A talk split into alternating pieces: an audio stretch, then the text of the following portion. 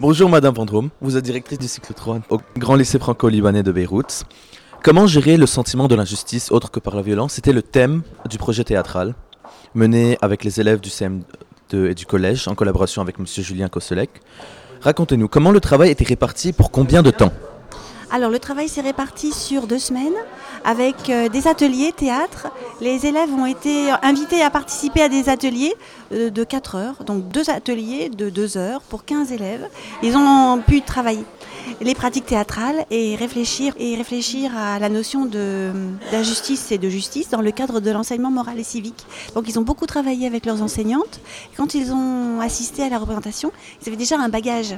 Ils ne sont pas arrivés comme ça, hop, brut de décoffrage pour assister à la représentation, parce que pour des élèves de, CM2, c'était tout simplement impossible, beaucoup trop long et trop complexe.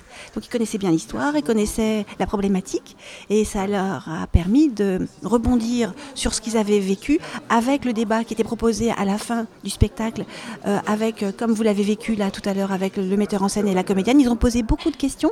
Leur maîtresse les avait préparés à poser des questions. Donc c'était très très intéressant. Et puis ensuite, ils vont retravailler sur cette problématique en enseignement moral et civique avec, euh, avec le vécu extraordinaire de cette représentation. Voilà. Qu'est-ce qui vous a poussé à organiser cet événement à l'école?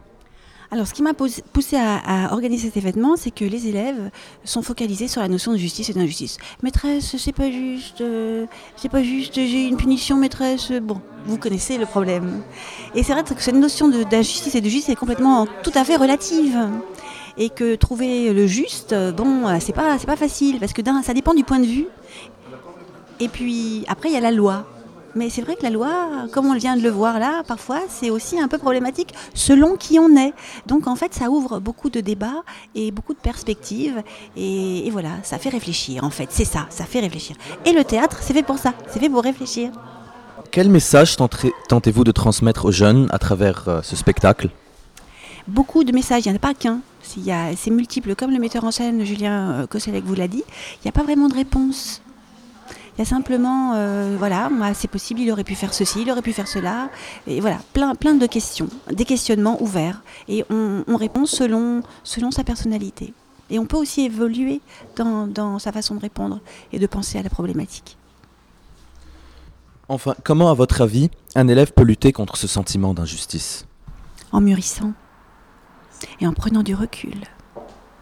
Quand on est face à une situation d'injustice, quand on la vit au plus profond de soi parce qu'on a vraiment le sentiment d'avoir été victime d'une injustice. Il faut attendre que la colère s'en aille et réfléchir calmement à la situation et après réfléchir à nouveau, ce qui est assez complexe. Merci, bonne soirée.